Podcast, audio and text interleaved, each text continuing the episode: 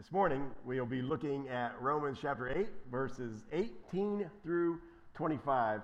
And basically, we're, we're going to see Paul remind us that suffering is universal, right? Suffering is a universal reality in the world that we live. Yet, in these texts, in these verses today, uh, Paul explains why Christians can suffer with hope.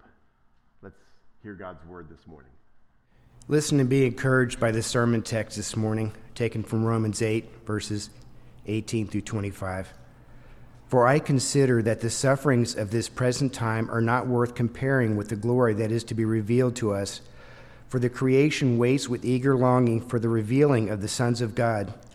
For the creation was subjected to futility, not willingly, but because of him who subjected it in hope that the creation itself will be set free from its bondage to corruption and obtain the freedom of the glory of the children of God. For we know that the whole creation has been groaning together in the pains of childbirth until now. And not only the creation, but we ourselves, who have the first fruits of the Spirit, groan inwardly as we wait eagerly for adoption as sons, the redemption of our bodies. For in this hope we were saved. Now, hope that is seen is not hope, but but for who hopes for what he sees? But if we hope for what we do not see, we wait for it with patience. Let's pray. Almighty God, it is so good that you have gathered us here as your children to worship you in spirit and in truth. Refresh our spirits this morning and renew the longing in our hearts as we, along with all of your creation, await the return of Christ our King. We all struggle in this life with sickness and health issues, with disappointing jobs and financial worries, with broken relationships and loss of loved ones. But our hope is not in this world, in this life. Our certain hope is in your promise that we are now your children and will be freed from corruption and raised in glory to be with Christ forever when he returns. Help us, Lord, to not grow weary in this life, but to remember our overarching goal is to grow in the grace and knowledge of our Savior and King, Jesus Christ. Lord, I thank you for the commitment our Pastor Greg has made to preach only from your word, untainted by worldly influences. I ask that the Holy Spirit will open our ears and our hearts and fill, fill us with eager anticipation for the great things you have in store for those who place their trust in you. I ask all these things through the name of Christ our Lord. Amen. Amen. Thank you, brother. I love you. I love you. The, the love. It's good. Today we have to understand, right, that suffering is real right? And, and why is there pain? That's the age old question. Why is there suffering in the world at all? If there's a loving God, why is there pain and suffering in the world? Why do people get cancer and die, right? Why do countries go to war? Why are there mosquitoes that give people malaria? Why are there deadly viruses and germs that cause us to get sick and die? Why is there so much hate and violence in the world? Why is my mother in law coming to stay for three weeks? I mean, there's, the list could go on, of course. Yeah, I'm in trouble. Yes. But, but, but the fact is, folks, we know that suffering is universal. But then there's a question that arises in the church connected to suffering, but a little bit different. And that question is is it God's will for Christians to suffer? Now, we know that the world's going to suffer, but what about Christians? Is it God's will for Christians to suffer? And there are basically two views on this in Christianity. One view would say, no, it is not God's will that Christians suffer. It's never God's will for a Christian to be sick or to be poor or, or to hurt. Um, that's one view. Then there's the other view, of course, that would say, oh, it is sometimes God's will for Christians to suffer to be sick, to be poor. Yes, obviously, to die. Uh, but what's the answer? Well, the clearest answer to this question is found in Philippians chapter 129. Here it is.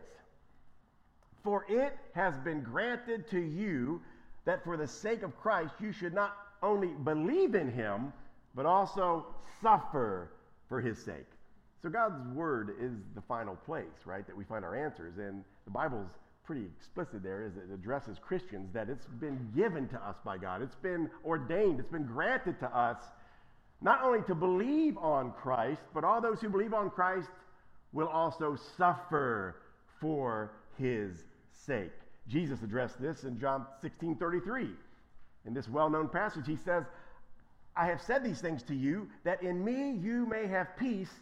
In the world you will have tribulation or suffering, but take heart, I have overcome the world. Now, that does not mean, therefore, obviously, that Christians won't suffer in the world. He's saying you will suffer in this world, but the way you suffer is one who takes heart because I've overcome the world. So basically, in our text today, Paul expounds this point that Jesus made. That's what Paul is doing here in Romans. He's broadening the idea of what Jesus says about how do we suffer in a world as Christians, and yet we suffer with hope. Now, again, because we live in, in a sin cursed world, all people will suffer. We know that. But, but, but Christians suffer with hope. That's the point Paul is making. We're suffer, we're, we suffer with hope in the future. We've sang a lot of songs this morning that point us to the future that God has prepared for us. And again, that is the catalyst for our suffering with hope. We're hoping, we're trusting, confident expectation. I can suffer now because of what I know lies ahead, what I know is to come in the future. Now, after I say that, the skeptic says, yes. And that's all just pie in the sky when you die. Right? That's what the skeptics say. That's all just pie in the sky when you die. To which we must answer, yes, you're right. And you're going to die. You're going to die. The question is, do you want some pie with that? That's really the question, right? I mean, now we can't force people to believe God's word. We can't force people to believe Christ died, was buried, and rose again. We can't force that. But we can ask them the question would you like some pie with that? We're all dying. It's appointed unto man wants to die. But there is pie in the sky, folks. Uh, why are we ashamed of that? Why do we back down when they say that? Well, okay, I'm sorry. No, Jesus says there's pie in the sky. There's a marriage supper of the Lamb. There is joy eternal for my people. There's a new heaven and a new earth coming. God said that. We don't have to back down from that. That's been the hope that kept Christians suffering well for centuries. Nothing in this life gives us that kind of hope. It's the hope in a life to come that the Holy Spirit births within our hearts. That's what Paul's talking about. So, again, folks, if Christianity were just man made and human, everybody be doing it. But it's supernatural and from another world. It's God transforming sinners and rebels to become his sons and daughters and give them new life. It's supernatural, folks. And we're here, and as I was reminded as we sang, it's glorious to see as we sing these truths that faith pouring out in this building, right? The, the faith of each other, building each other up. That again is why we gather, to remind ourselves of these truths. Now, again, um, the existentialist, materialist, they're going to believe that when you die, that's it. Your body decomposes, you cease to exist, that's it. Stephen Hawkins, one of the most gifted physicists, and he was an atheist, died in 2018. Close to his death, here's what he said I regard the, the brain as a computer which will stop working when its components fail. There is no heaven or afterlife for broken down computers. That is a fairy story for people afraid of the dark. So, of course, we're going to have that. People are going to believe that. That's, that's human nature. As matter, matter of fact, what, what, what Hawkins said there is the default setting for all human beings. That is what the natural man would believe. But, and Paul agrees with this, by the way, this, this notion. Hawkins is right. If that's true, if we're just computers and we're going to break down one day, if that's all we are, Paul said in 1 Corinthians 15, therefore we should eat, drink, and be merry, for tomorrow we die. That's, that's the existentialist's future. That's it. We live now because there's nothing. There's no real reason that we're here now, and there is no reason hereafter. Very uplifting ideology. And yet, Paul goes on to say in 1 Corinthians 15, but Christ has risen. You see, we as Christians believe that we are not just computers that are going to break down and dissolve into nothing. We believe that God created us in His image for the purpose of glorifying Him. We understand that we've sinned, but we also understand that God sent His Son into this world to reconcile and redeem us.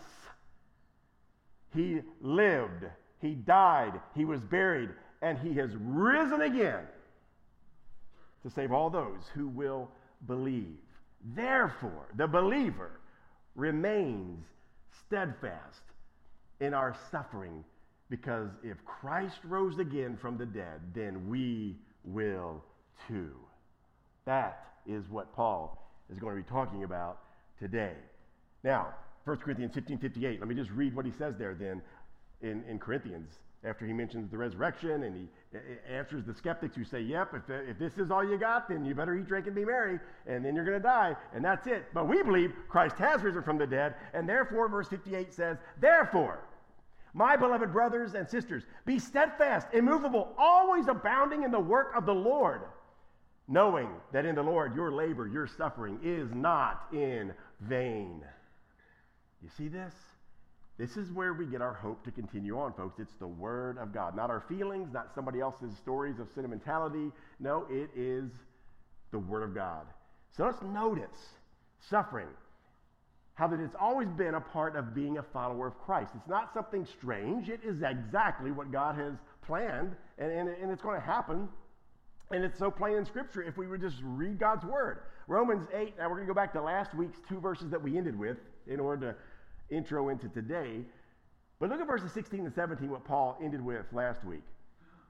The Spirit Himself bears witness with our spirit that we are children of God.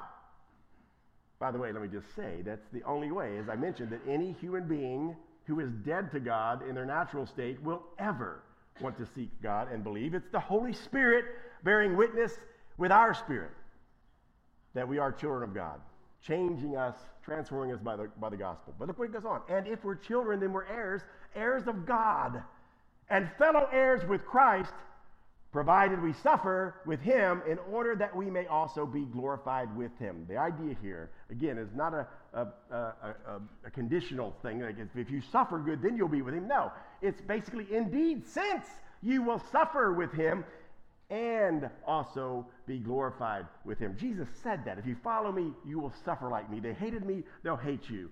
That's just always been. And that's what Paul was saying last week. So suffering and glory are connected. That's what he said, right?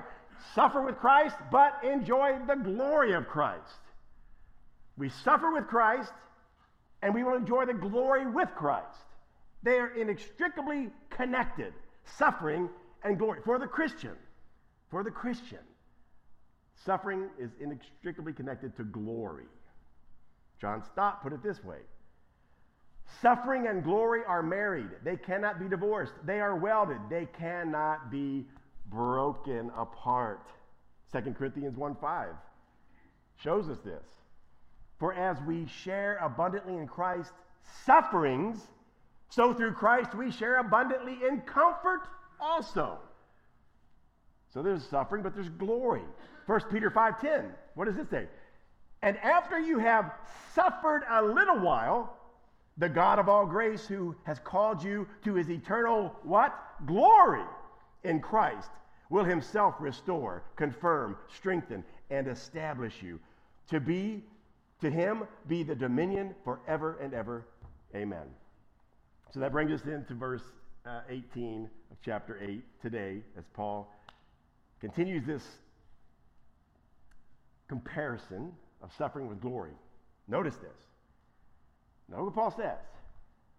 For I consider, now let's stop right there. I know you worry when I do that because the, we're three words into the sermon, we're stopping. But no, this is important because Paul says, I consider. This is not a passing thought or a quick, just a, a flash in the pan idea. Paul has considered. That word consider means to give great thought, to reason it out, to think it through. So I have pondered this and pondered this, Paul says. I consider that the sufferings of this present time are not worth comparing with the glory that is to be revealed to us. Let us ponder that ourselves, what Paul just said. The sufferings of this present world are not worth comparing to the glory that is to be revealed to us. Suffering and glory, two terms, all right?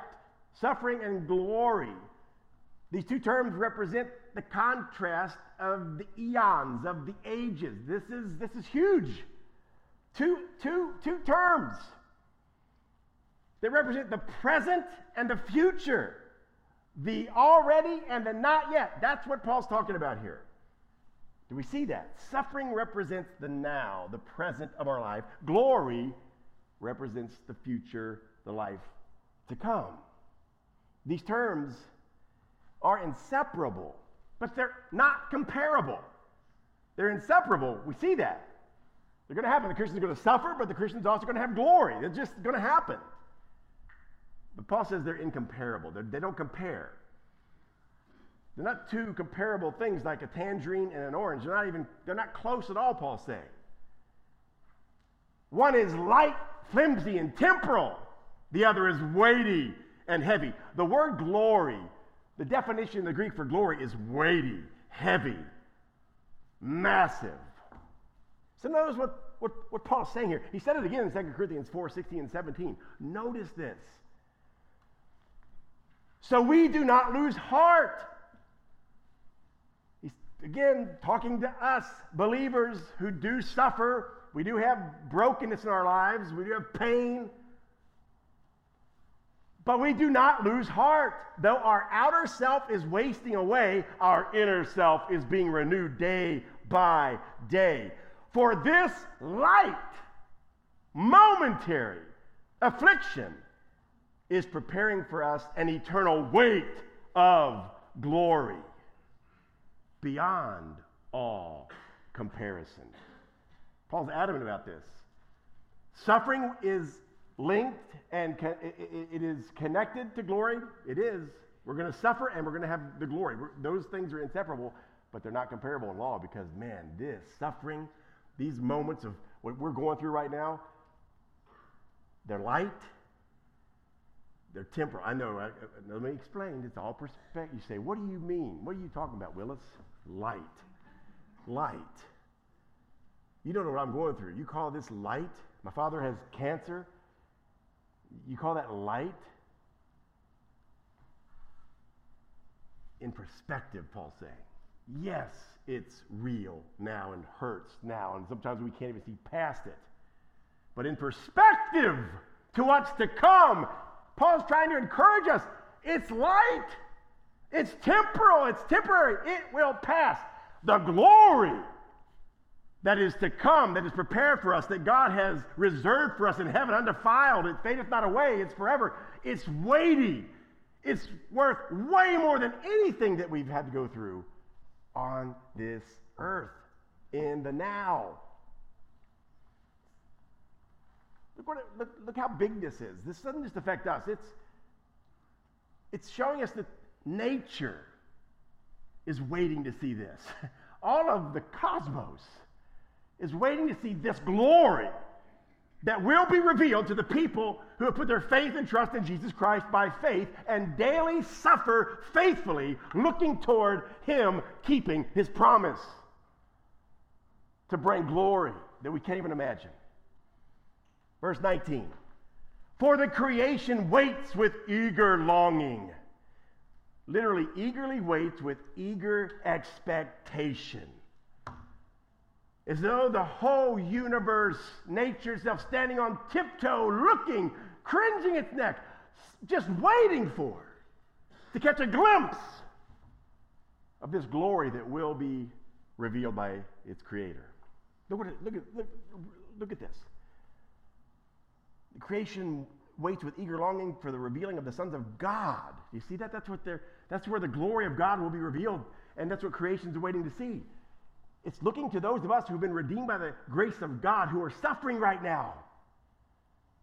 But creation's waiting to watch God's glory revealed in us. Wow. For the creation was subject to futility, not willingly, but because of him who subjected it, in hope that the creation itself will be set free from its bondage of corruption and obtain the freedom. What kind of freedom? What kind of liberation? The freedom of the glory of the children of God. Again, it, it's all focused at this point on the redeemed of God, God's people, God's children. And all of creation is waiting to see the glory of God revealed in us. And everything up till then, because of sin, it says, because the whole world was cursed by the sin of Adam, the whole world was cursed into futility. What is that? It's vanity. It's the same word that the Septuagint, or that the, uh, yeah, the 70 uh, uses in Solomon to translate vanity of vanities. All is vanity. It's useless. It's futile. So everything that we do in this world this is so funny when you think about it, folks. We put so much stock in doing things that bring ourselves, quote, glory in this world, man's achievements, and all of the sweat and toil that we put into projects and things in this world. And we sit back and think, look at that. Look at my Academy Awards on the shelf. Look at all my engineering awards. Look at all of this. And I mean, we can, we, we, we all, and, and it's, it's, it's great, right? We can encourage each other. Hey, great job. Way to go. Good. But it's funny that the whole universe looks at that and says, that ain't nothing. When's the glory coming? When is something of significance coming? All of this is vanity. All of this is futile. It's useless. It's empty. None of this is the real glory of our Creator that will be revealed in those whom He's redeemed. That's what we're longing for. That's what the stars of heaven long to see, and the earth and the oceans and the mountains. They long to see the glory of God revealed in His people. And here's the interesting thing about that then. Think about this the implications here. The cosmos, the planets, everything God made. And we're amazed at this, by the way. The more we learn of this universe, the expanse of it, galaxies innumerable.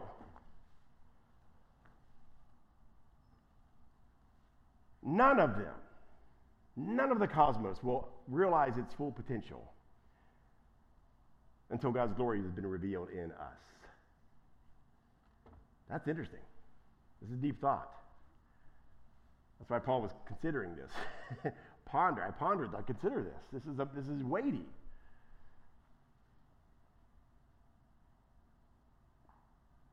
All of God's creation can never realize its full potential until we the crown of his creation, human beings made in his image,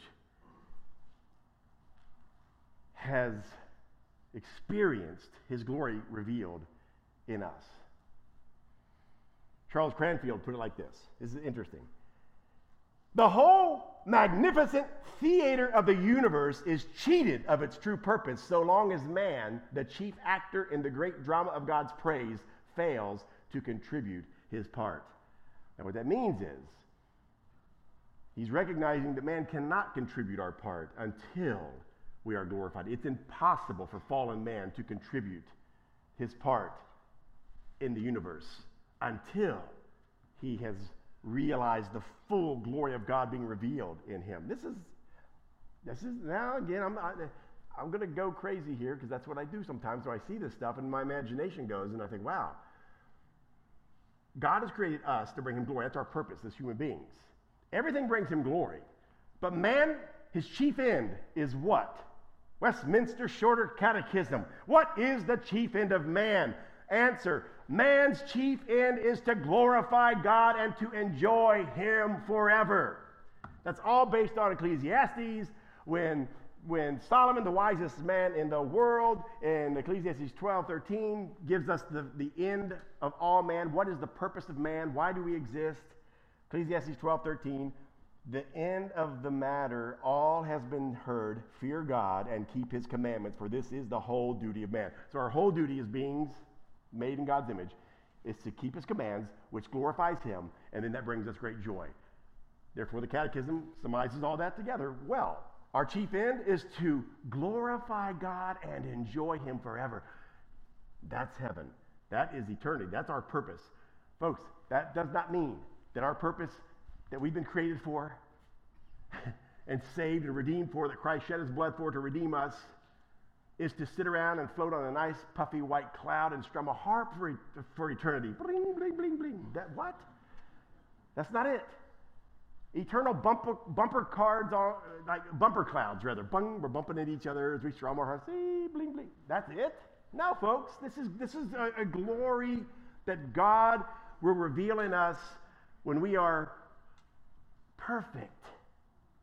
We, we don't understand it, folks.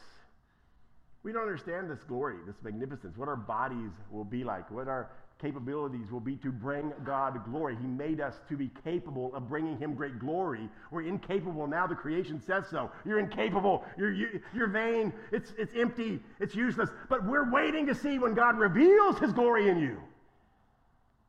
And then you will take full advantage of us, the cosmos, bringing God glory.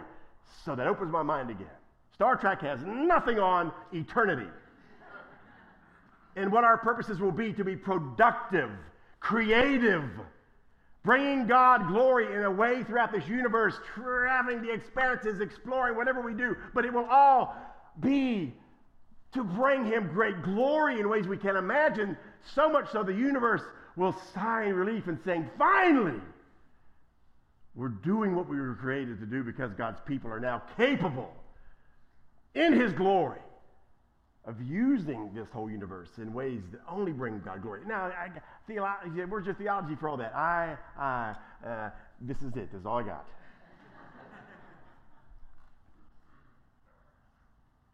Here's the point. I think we see it. Let's continue with verses 22 and 25. Romans 8, 22 and 25. For we know that the whole creation has been groaning together in the pains of childbirth until now. And not only the creation, but we ourselves. So all of creation groans and waits to see this consummation of God's grace in his people worked out when we're finally glorified. And not only creation, but we as God's people should long for this too. We should be longing for that day we ourselves, who have the first fruit of the Spirit. What is that? The first fruit of the Spirit? It's the Holy Spirit in us who is the down payment, the guarantee that we will be in glory and that we will be glorified. We are sealed with the Holy Spirit of promise until the day that we are redeemed by God. That means made glorified. We groan inwardly as we wait eagerly for adoption as sons, or literally, we groan inwardly as adopted sons for the redemption of our bodies. God has adopted us. We're adopted now, but we will fully recognize and experience all of the benefits of adoption when we are glorified. We're saved now, yes. But we will experience all of our salvation when we are fully glorified. That's what Paul is talking. That's what glorification is about. He says this for in this hope we were saved. Paul is saying that this is the most natural thing for a Christian to do because that's why we were saved. In this hope of the future, the fact that Christ rose again, therefore we will rise again, that God has an eternity, a kingdom for us to praise Him forever in. Paul says that's the natural hope that every Christian has. That's why we were saved, because we believed God's promises. And we rest on that covenant that He's made to us. And we look forward to the fulfillment of it. And then he goes on to say this For in this hope we were saved. Now, hope that is seen is not hope. So obviously, that's why we're hoping. We're expecting it. It's, if, if, if it were here, we wouldn't have to expect it. It's happening. That's what he says. For who hopes for what he sees? But if we hope for what we do not see, and this is what we're doing, he's saying. We're in that spot right now where we're hoping and looking forward to that which we know is coming, but we don't see it yet. We wait for it with patience. Mm, steadfast, steadfast, faithfully. Again, all of that's by the grace of God in us, but we are faithfully waiting for that which we haven't seen yet, but we know is coming. That is by God's grace. That's by the gift of the Spirit. But yet we steadfastly wait. Therefore, as we're waiting, we're suffering. But we're suffering with hope. We know this is not it. This is the temporary. The permanent is coming. Why can I hope in that? It's because God's name is on the line. The whole universe is waiting for God to complete what He started. The whole cosmos is on tiptoes, watching and waiting for the God of the universe to keep His word. And He doesn't fail, folks. That's why we hope as we suffer.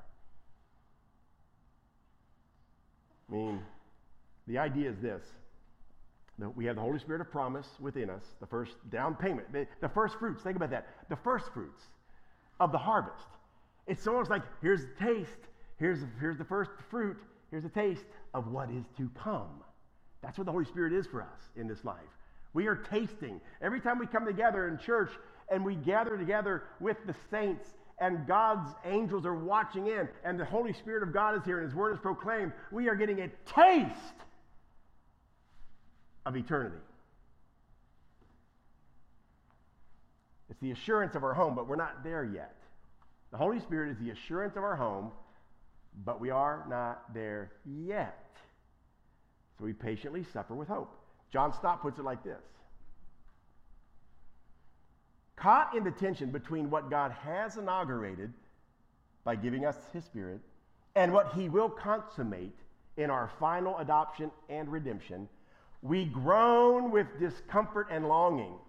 The indwelling Spirit gives us joy, and the coming glory gives us hope, but the interim suspense gives us pain. And that's where we are. And they're all operating, and they're all, they're all true. And yet, continue to hope, right? This is what we do. We continue to hope for what we don't see. And we, we continue to hope that one day we will be made completely new. Christ glory revealed in our new bodies. Now, yes, his glory is revealed in salvation right now. You see people, man, you watch people in this world and, and you watch their, their sin and their brokenness, their immorality, their rebelliousness, their hatred of God. And then, then you watch all of a sudden as they somehow, by God's grace, bend the knee to Christ. They repent. They fall in love with Jesus. They're transformed by the power of the gospel. And the things they used to hate, they now love. And all their friends are scratching their heads and saying, What in the world? And you know what? Yes, God is glorified in that. Yes, there is glory. But we are waiting for the complete glory, right? Of being made totally new in our brand new bodies, which we can't even fathom. I just want to read Philippians 3 20 and 21. This is important. Get this, folks. This is, you want help this week suffering through everything you're going through? This is it. The Word of God. Look what Paul tells Christians. But our citizenship is in heaven. So that's one thing to remember. The world's gone nuts.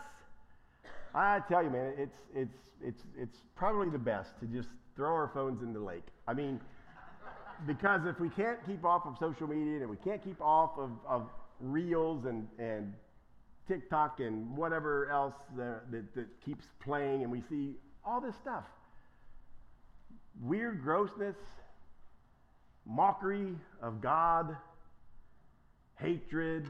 It's all there, right? So, man, we're better off to say, wait a minute. And here's the answer to that, though, folks. I mean, it's easy for us to get sucked into that and think, oh, that's who we are. That's just, that's our world. That's, I'm a citizen of that world, so therefore I must adopt to its ideologies and accept this as just being normal. No! The Christian does not do that. We, we're in the world, we see what's going on, we even will fight against the abuses of God's laws and, and God's glory. But our citizenship is in heaven. There's our hope. There's our encouragement. This is not your home. Your citizenship is in heaven, and from it, we await a Savior, the Lord Jesus Christ, who will transform our lowly body to be like His glorious body by the power that enables Him to even to subject all things to Himself. This is the sovereign God who is sovereign over the world. And what does He promise?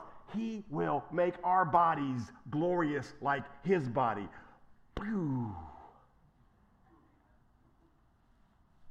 This is, this is our hope. This is what we trust. This is what we rest in.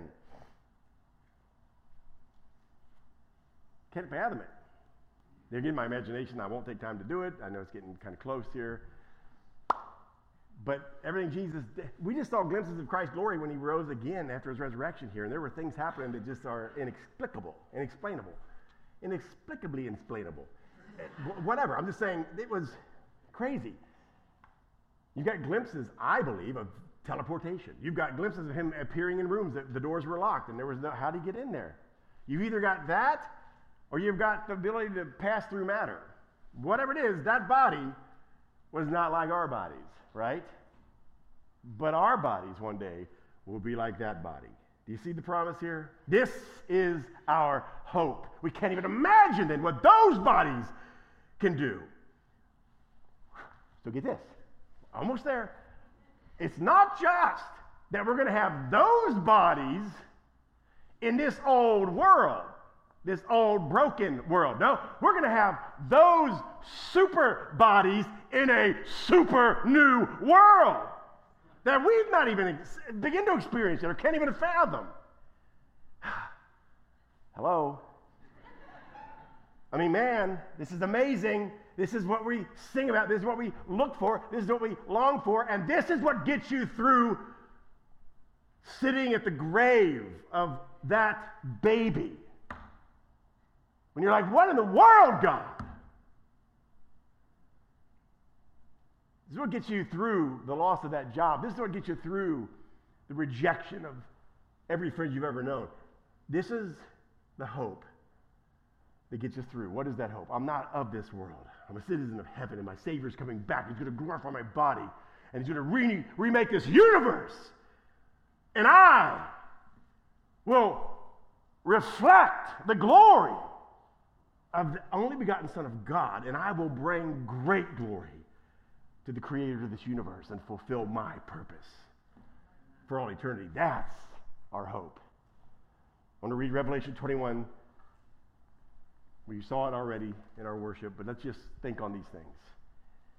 Then I saw a new heaven and a new earth, for the first heaven and the first earth had passed away, and the sea was no more. And I heard a loud voice from from the throne, saying, Behold, the dwelling place of God is with man.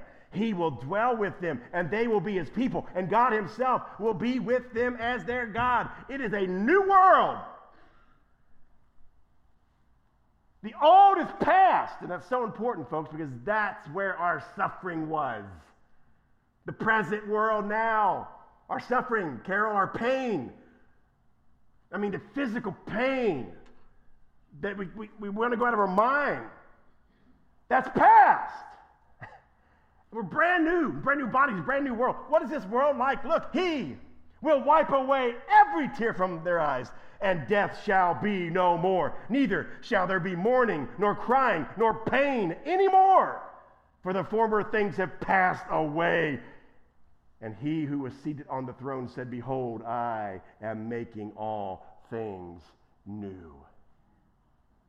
There's our hope. There's why we, as God's people, suffer with hope. Father God in heaven, we need your grace to understand these things. We need your spirit to give us the supernatural faith that it takes to look toward these things. And we need the grace of your spirit to give us the supernatural vision to actually see these things afar off. That's what your spirit does. So that's why we beg your spirit to build our faith through the preaching of your word, that we may suffer with hope and glorify you. We pray all these things in Christ's name.